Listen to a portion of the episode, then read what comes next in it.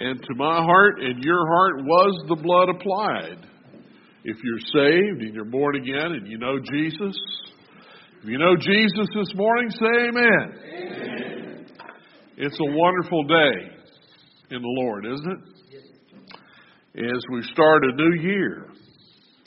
And you know, I start a new year, Tennessee won their bowl game. my goodness. What a great year it started out to be. We don't get ESPN. I couldn't even watch the game, but I got up the next morning and found out they had won in the fourth quarter with four minutes left, scored two touchdowns to win the game. And I thought, whoa! I was I told my wife, I said, this is going to be a really great day. well, I hope you're having a good new year and you've made some definite commitments. We all do, right? It's a new year. Start all over we can lose that weight. We said we are going to lose last year and the year before. Uh, we can do a lot, commit to do a lot of things, but I hope whatever you commit to, you have a plan to be able to execute and do what you need to do. Make some spiritual goals. I always I am amazed at Christians who make all kinds of goals in their life financially and every other way, and forget to make spiritual goals in their lives. Okay, so before we get started, this is kind of a sermonette. Make spiritual goals in your life. Pray more. I'm going to commit to pray an hour a day or two hours a day, or I'm going to commit to read my Bible through, or I, some kind of spiritual commitment uh, in your life. I think every Christian everywhere ought to do that each year. And I'm certainly making my list and uh, going to figure out how I'm going to do it. So let's do that in the Lord. And let's start off the year by saying this uh, God is good. And all the time? Let me try it again. God is good. All the time. There you go. You got it. So let's just start off that year. We're gonna. I'm gonna ask everybody in just a moment to stand, and I want you to pray about your year in the Lord. This is the year of the Lord, 2020, and to pray about what God would have you to do this year. In the process of that prayer, I want you to remember a couple of men this morning from North Kannapolis Baptist.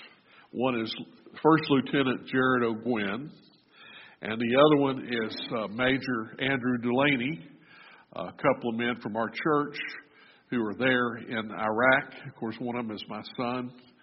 And um, please pray you know what's been going on over there. 882nd Airborne troops are headed over, 800 of them and 4,000 to follow. So, you know, he just seems to be in the wrong place at the wrong time right now. So we're praying about that situation and I appreciate your prayers for them as well. And all the tr- soldiers over there serving, please keep them in prayer. Okay, let's stand and let's pray about this coming year. And, and you open your heart up this morning to what God would have you to do about spiritual decisions and goals in your life. Let's pray. Lord, we have come here this morning with open minds and hearts to worship you. We've come here collectively to say, Lord, we're yours. We belong to you. You've redeemed us with your blood. You've blessed us with your Holy Spirit. And Lord, you've given us gifts that we can use for you. And I pray, Lord, as this congregation is praying, I'm praying that hearts and minds will be open to making commitments to you this morning about what they're going to do for you, about how they're going to draw closer to you, and Lord, how they're committing themselves to Christ this year. Lord, we give you thanks for all that you've done in the previous year, the amazing things we've seen. We do pray, lastly, for our soldiers from our country in uniform across the world who may be in harm's way today, and pray for their deliverance by your hand. Lord, we thank you today. We praise you in the blessed and holy name of Jesus. Amen. You may be seated. It is a new year. We can make decisions about the future with a new beginning. But let's look at what the Bible says about making decisions. The Bible warns us, actually, more warning about making decisions than anything else. Right in the middle of your Bible, it's almost the direct center, is a verse in Proverbs 14. If you want to turn and follow along, Proverbs 14 is where we will start this morning, not Matthew 7. I know that kind of misleads you. But I, but Teresa asked me to give her a verse to go with the sermon ahead of time, and at that time I haven't fully developed my sermon, three weeks ahead of time. And so sometimes we, you know, get a verse in there. It's going to be in here, but it's not going to be here at this point. So you're probably wondering why is that in there? That's why. Proverbs 14:12, and this is a very sobering scripture. There is a way which seemeth right unto a man, but the end thereof are the ways of death. That is a sobering scripture. And it tells us something, folks, that's very clear, and that is that we can make decisions and they will lead us right down the path to destruction. It's a sobering scripture. There's a way that seems right. It seemed like the right thing to do, Pastor. It seemed like the right thing to do. But at the end of it was disastrous.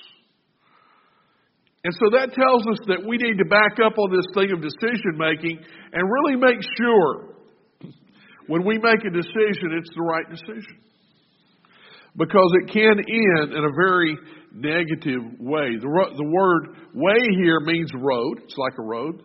The way are the ways of death, the roads of death.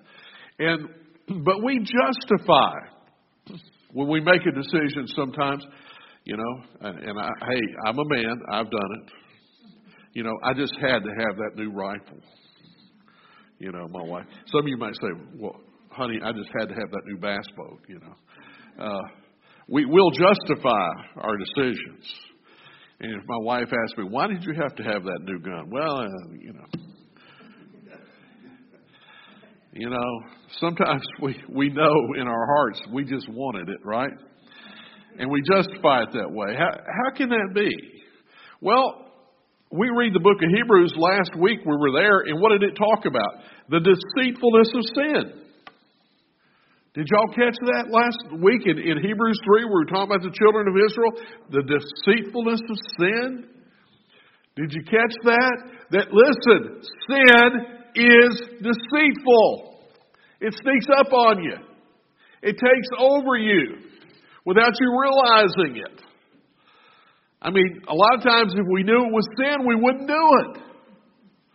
But we kind of get roped in. And then we say, and we're on that way and we say, How did I get here? How did I ever get here? And you know, I have through the years in the ministry eh, of a pastorate for 45 years, I've run across that people would say, Pastor, I don't know how I got here. They're in a, in a quagmire or they're in a bad situation and they would say to me, I don't know how I got here. But if you traced it all the way back, it came to a decision at some point in time that they made. But toward the end, I just said, you know, how did my life ever get here? I mean, they're just at a loss. But it started, I guarantee you, with a decision. And we have to be very careful about our decision. Not only is there the deceitfulness of sin, are you aware that your heart might not lead you in the right direction?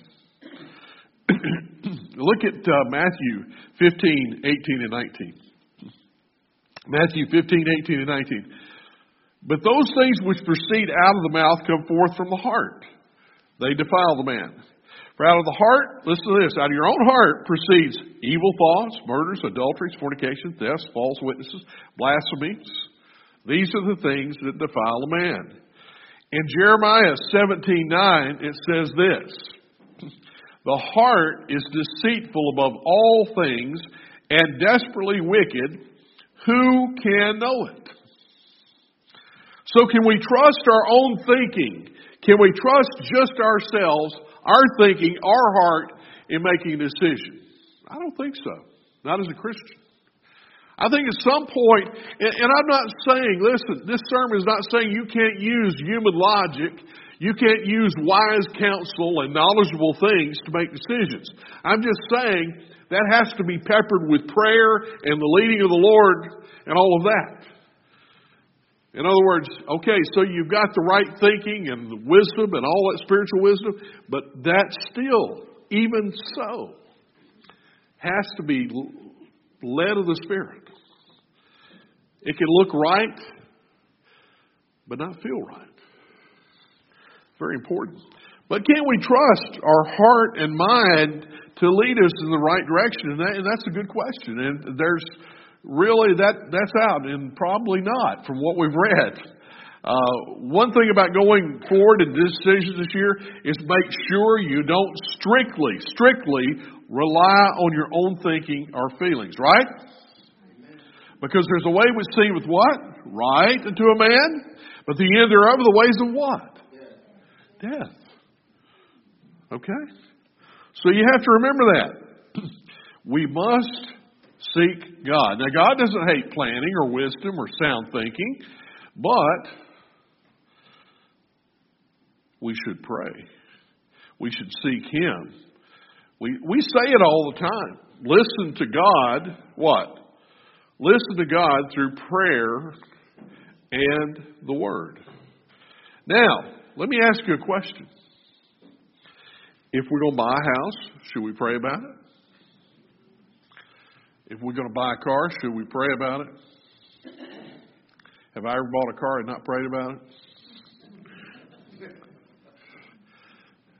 Had my wife give me dickens about it? Yeah. Uh, have I done the, the, you know, a lot of things I've done without praying, I regret it immediately sometimes. And, you know, we must always seek God when we're going to make a decision. Listen, Billy Graham, Billy Graham, and he was a great man, he said this. He said, I pray. They said, Do you pray about the little things? He said, When I'm in a parking lot finding a prayer, I pray God give me the right parking place or a good parking place. And Billy Graham pl- prayed about his parking place. Should we pray about small things? I would think so. If it's good enough for Billy Graham, it's good enough for us, right? And yeah, we need to seek God on everything we do. And boy, you know, when, when I heard that, that was one of those awe moments in my life. I said, you know, I've, I've been giving God the big things and forgetting about the little things. And I said, maybe I need to start with the little things. And I started, I started finding me some good parking places. Yeah. Now look back in Proverbs. Let's look back in Proverbs here, uh, chapter 16, at some things. And look at this. The two best ways I know are to trust God, His Word, and prayer. That's the two best ways I know in making decisions for God. But look at chapter 16. The preparations of the heart in man and the answer of the tongue is from the Lord. All the ways of man are clean in his own eyes, but the Lord weigheth the spirits. Commit thy works unto the Lord, and thy thoughts shall be established. Commit yourself to the Lord. Lord, I want what you want, and God will give you the right directions. And then in verse 20 through 25, he that handleth the matter wisely shall find good. And whoso trusteth in the Lord, happy is he. If we, when we make our decisions, if we consult the Lord in a matter, we use our wisdom, but we follow him and trust in the Lord, what are we going to be? Happy is he. The wise in heart shall be called prudent, and the sweetness of the lips increaseth learning. Understanding is wellspring of life unto him that hath, hath it, but the instruction of fools is folly. The heart of the wise teacheth his mouth, and addeth learning to his lips. Pleasant are the words of, uh, as a honeycomb, sweet to the soul, health to the bones. There's a, and look here in verse 25. What's it lead up to? There's a way, and here it is, repeated again, the second time there's a way that seemeth right unto a man, but the end thereof are the ways of death. It points out here simply God should be in all our decisions. Clearly, if you're wise and you can trust in the Lord, then you're going to be happy. You'll be happy with your decisions, even if uh, maybe other people aren't. Now, I want to give you an illustration of bad decision making. So let's go back to the book of Genesis this morning, and we're going to try to talk a little bit about Lot and Abraham. Okay, I'm going to give you the story. Chapter 13 of Genesis, verses 8 through 12.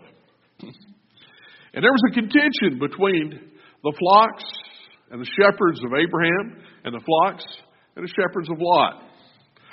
So Abraham, being a just man like he is, the kind of man he is, he comes to Lot and he says, and Lot's his nephew, and he says, Lot, we don't want any there to be any strife between us. So let's work this out. The whole land, verse 9, is before us. You you choose. You can go to the left, over here, go to the right. The land's fertile, beautiful. You choose.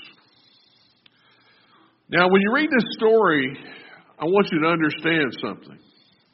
If Lot had been the kind of person he should have been, he would not have taken that choice. Why? Because Abraham was his senior. Abraham was his uncle. Abraham was the patriarch. And in, in Hebrew culture, everything is based on that. He should have turned around to Abraham and said, Look, I'm your nephew. I can't make that decision. You make that decision, Abraham. But what kind of decision did he make? He looked out and he saw the plain of Jordan towards Sodom, and he said, Oh, that looks great. I'll take that.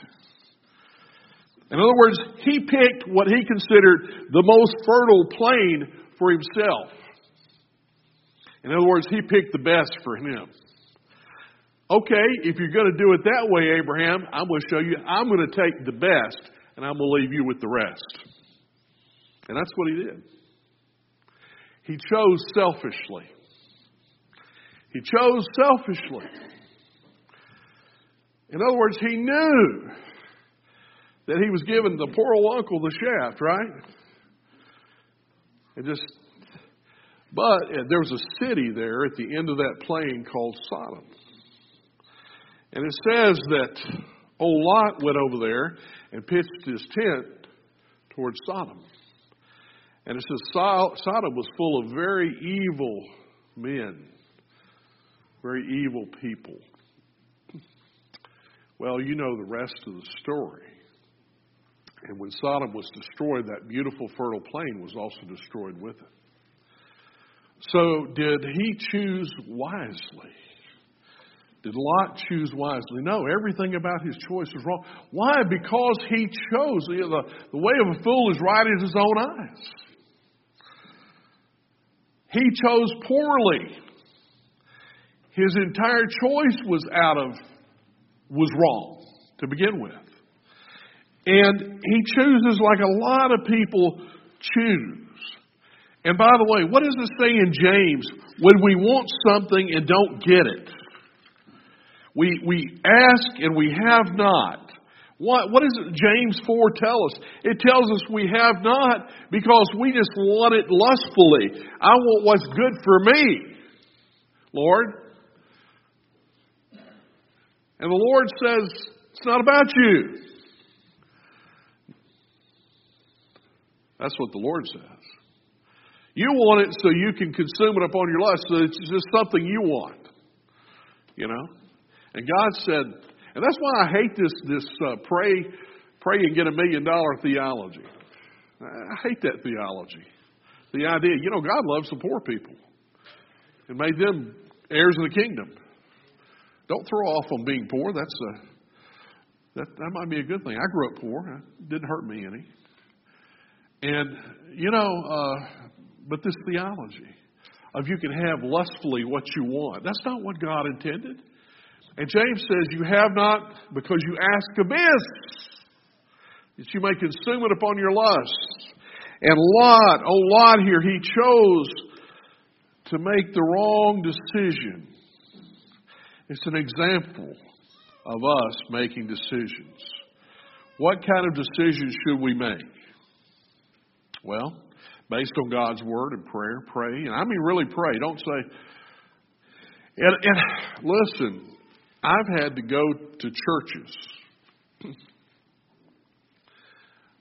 make the decision to go to a church or not go to. The, I don't think it gets any bigger than that. At least in my life, I can't think of anything bigger than that. And I almost didn't go to North Kannapolis. That's a whole story I won't get into. But except God supernaturally directed me there. And He did all the way. Just like He brought me here. And it's been good, good to be here. But God will do that. God will lead you in a way that you don't expect. You just have to follow Him. Listen, have your ear, your spiritual eyes and ears open, and pray. Make sure your thoughts are not selfish thoughts. Remember that. Remember that when you're seeking direction, is it what you want? Do you, you, you know it's what you want and you're praying, Lord, this is what I want. Just bless my decision. I don't think God's in that. You have to say, Lord, is this what this is what I want? Is this what you want? And I've had to do that a few times. Is this what you want? Get wise counsel. Proverbs 12, 15. And let's look on over there in Proverbs 12, 15. We'll read this verse to you uh, because I think it's an important one to help you. It's, it says, The way of the fool is right as his own eyes, but he that hearkeneth to the, to the counsel is wise.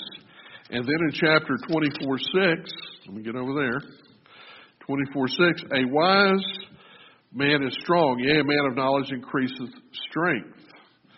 And we can also uh, we can also know that it says there, oh here we go, for by wise counsel thou shalt make thy war, and in multitude of counselors there is safety. Do you see that?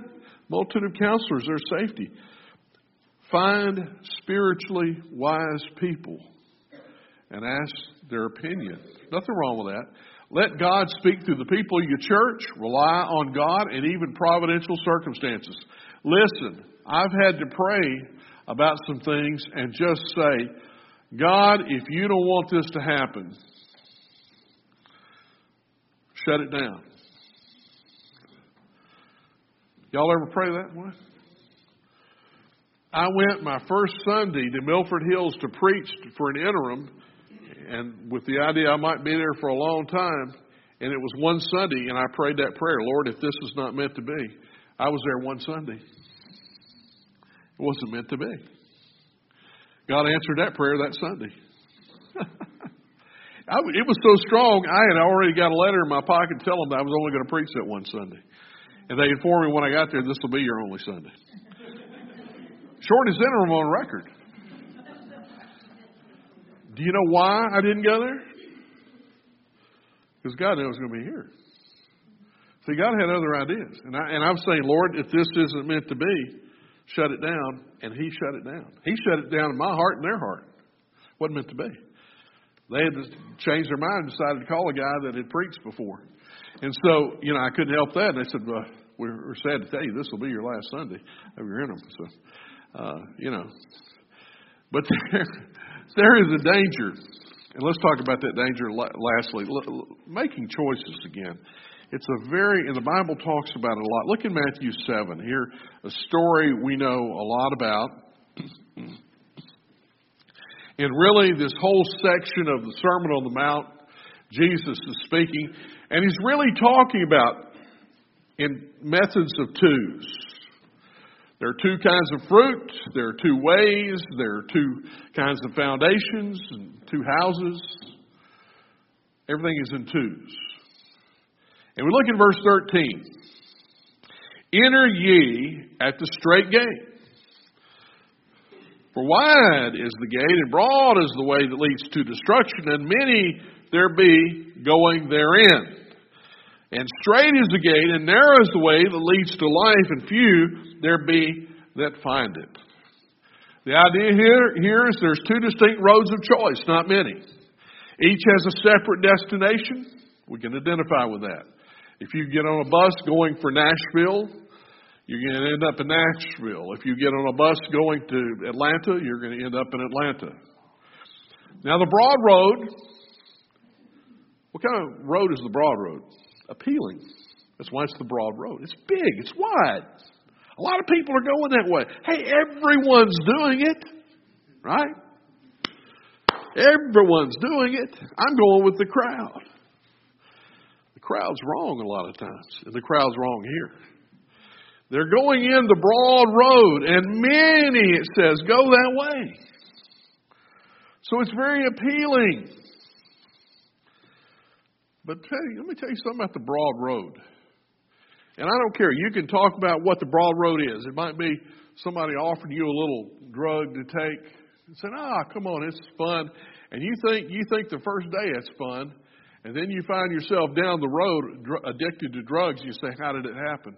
It happened that first day on the broad road. Be careful, young people, especially. Be careful. Don't play with poison. You're apt to get poisoned and the broad road. But it looks so appealing. Everybody's doing it. Come on. But you know the funny thing about the broad road, the broad road gets narrow. It not only gets narrow, it gets rocky. With a lot of hills and curves and and and till finally, as you, the further you travel down that broad road, the worse it gets. To where you get on that road and it's it's so bad you say, How did I ever get on this road? because you started at the broad road. But then there's another road over here, the little narrow road. Not many people going that way. It seemed like all the people that go that way, uh, you know, Christians and Bible, love the Bible and love Jesus, and it looks kind of narrow to me. They look kind of narrow, don't they? They believe Jesus is the only way. Kind of narrow. And after all, all the people on the broad road can't be wrong. Well, guess what? They are. Straight is the gate and narrow is the way that leads to life, and few there be that find it. And the funny thing about the narrow road is when you take the narrow road, it seems narrow at the beginning, and then it widens up into a four lane. And it's very smooth and very comfortable. And the further you travel down the narrow road, the bigger it gets, the better it gets. And when you get to the end of that road, there's life eternal. There's and even before you get to the end of that road, you say, This is a wonderful road I'm on. Thank God I chose the narrow road. Thank God I chose the narrow road. One man said, The hardest day you ever spend on the narrow road is the first day. And the best day you ever spend on the broad road is the first day. After that, the broad road narrows and the narrow road widens. One leads to destruction, one leads to life. Choosing Jesus, choosing the ways of Jesus, listen to me, may not be popular with today's culture, but listen, it's the right way and it's the way that leads to life and happiness. If you don't believe me, look at the Hollywood crowd. They're all miserable. They on drugs and alcohol and killing themselves and marrying and divorcing and marrying. Why? Because they're unhappy people. If that kind of life led to happiness, that wouldn't be happening. They're miserable people. Look at them. Choosing Jesus may not be popular, but listen to me. You'll be glad you chose him and his way. Trust me. As somebody who's come down that road, I'm not at the beginning of the road, I'm toward the end, on the other side, toward the end. Trust me, it is the good road. It's the great road. And my wife and I talk about how blessed we are, how God has blessed us through the years. What, what did I do? I made one decision. I took the narrow road. How about you? What road will you choose this year to take? Let's stand and pray.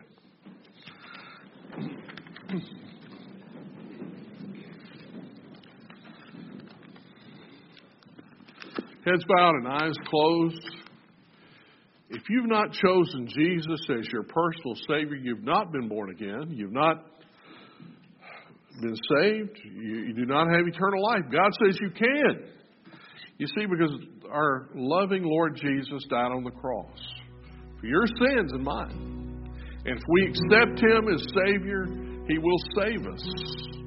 And if you're here this morning and you don't know Jesus as Savior, just say, Lord, I believe you died for me. Quietness of your own mind. I, you died for me. I'm trusting as Savior. Save me today.